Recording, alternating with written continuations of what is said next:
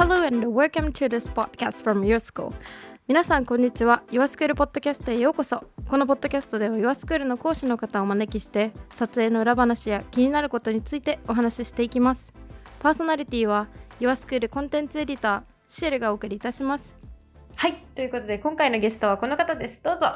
プロダンサー、チアリーダーのナミです。よろしくお願いいたします。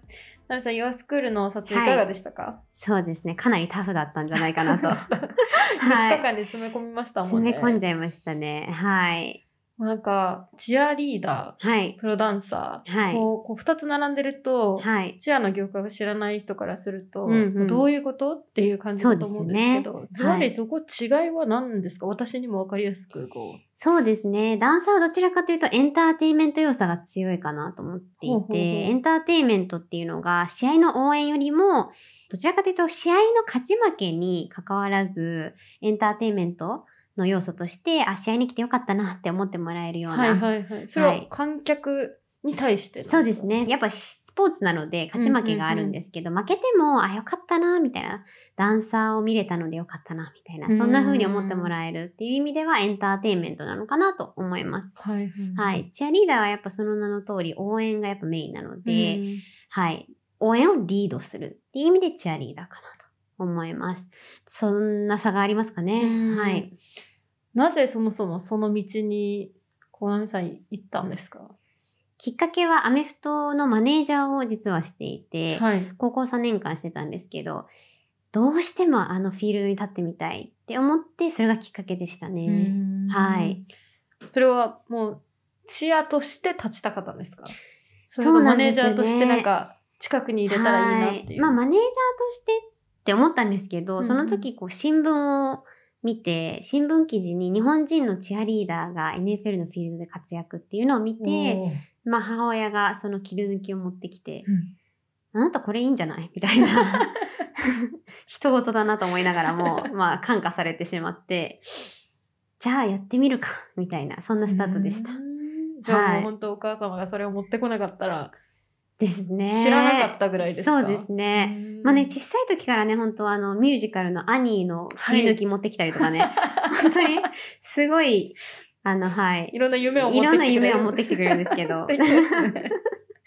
そうなんですね。はい。はい。なるさん、日本でのチア経験もあって、はい。こうアメリカでの経験もあるっておっしゃってたんですけど、はい。こうなぜ渡米したんですか？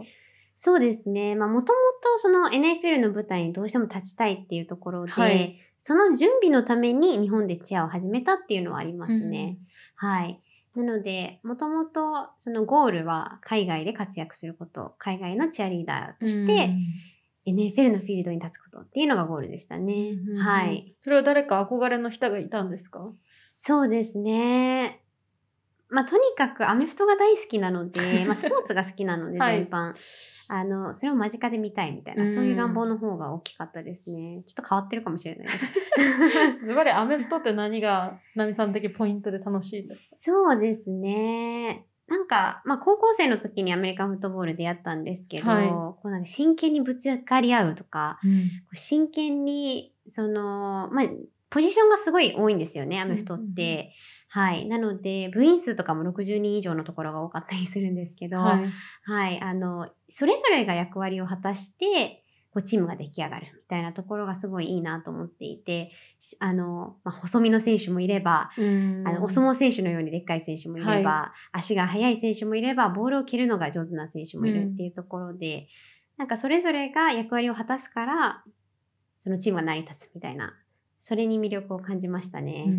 はいなるほど。やっぱその、アメリカンフットボールもバスケットボールも、はい。どちらもあまり日本では、そうですね。プロがすごく有名になりにくいスポーツで、うんうん。なんかアメリカでは一番人気なスポーツ2つだと思うんですけど、こうやっぱり日本のチアとアメリカのチアでこううんうん応援するチアリーダー側も何か違いはやっぱありますか、共通してるのはやっぱりその応援をリードするとか、はい。その選手と観客の駆け足になるみたいなところは共通しているかなとは思いますね。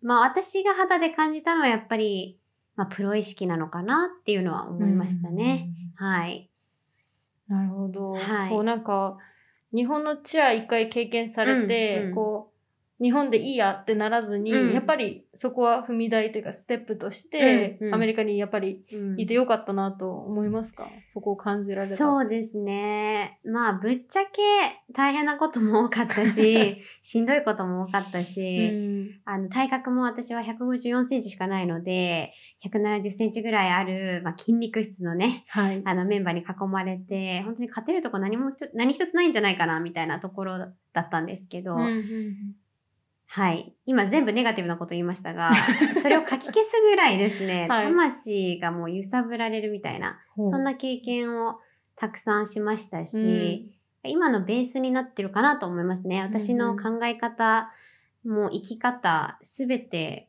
この経験が生きてるなと思いますし、あの、なんか人生やり直したとしても同じ道行くんだろうなって、大変だったけど、もう一回やれって言われたらちょっとしんどいけど、でも絶対、うん、5年前の自分には絶対受けろよっていうかな、みたいな。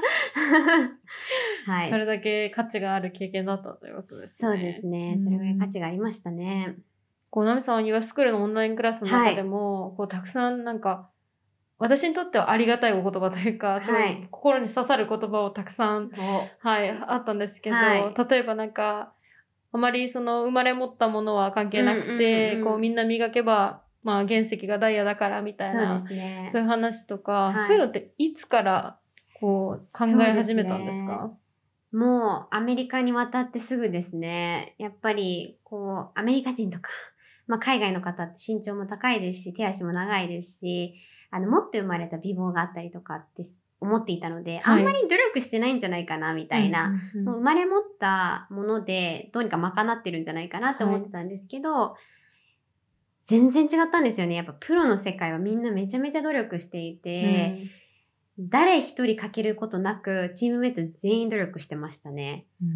で、努力の仕方って人それぞれだと思うんですけど、朝5時に起きてトレーニングしてる子もいれば、アメフトのルールだったり、バスケのルールを勉強してる子もいれば、本当にいろんなところをみんな磨いていて、トレーニングだけではなくて女性としてだったり、うんスピーチ、あの、喋りとかですね、トはいークスキルとかをみんな頑張ってやっていたりとか、はい。いろんなところを磨くっていうところでは、現状に満足しないからこそうんプロなのかなって思いましたね。プロになることがゴールなのではなくって、そこでいかに努力できるかっていうところなのかなと思いますね。うんうんうんこうやっぱり辛い経験が、こううんそのプロの皆さんに囲まれてる中ですごくあって、先ほどもすごい辛かったとおっしゃってましたけれども、こうそういう時ナミさん何するんですか？お笑いですね。お笑いですおか笑いを聞いてました、めちゃめちゃ。アメリカで車の中で、アメリカで。恋しくなるんですよ。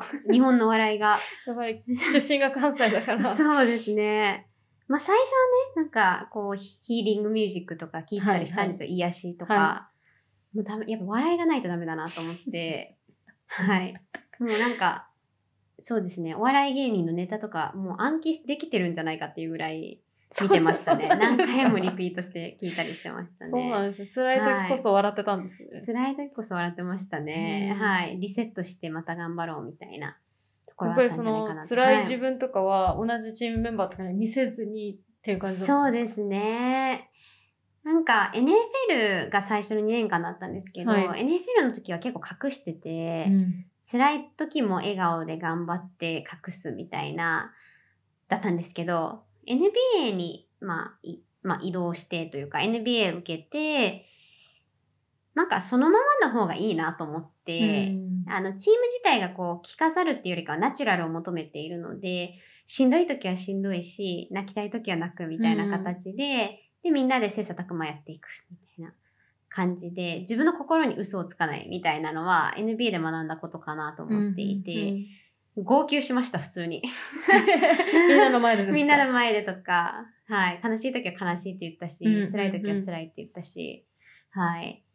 っていうのはありましたね。で、うんそれを、まあ、励まし合ったりとかっていうのは、すごい、やっていたんじゃないかなと思いますね。うんはい。NFL の時はちょっと我慢してたかもしれないです。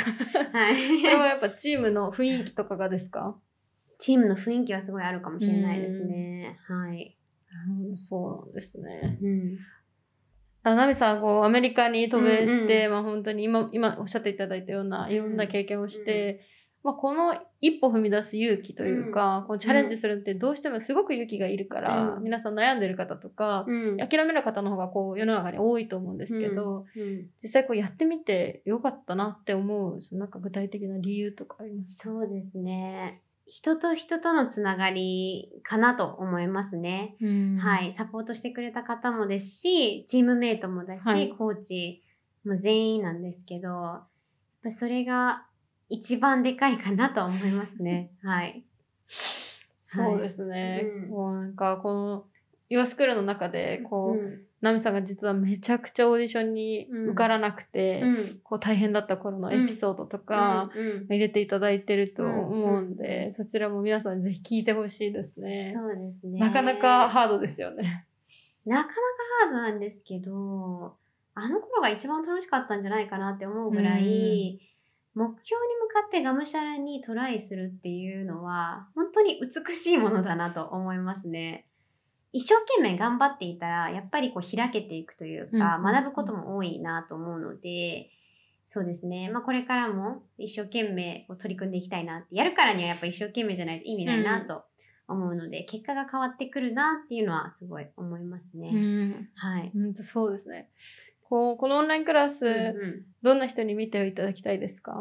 結構私は、まあこんなキャラですけど、なんか悩んだりね、迷ったり、あの、たくさんしてきたので、なんか今何か迷いがある人とか、うん自分の人生に納得いってない人とか、はそういった方に見てもらえたら嬉しいなとは思いますね。はい。誰かの一歩にそうですね。なるといいですねこう背中を押せる存在になれたらなと思います。うんうんうんはい。ありがとうございます。ありがとうございます。はい。Thank you for listening. See you next time.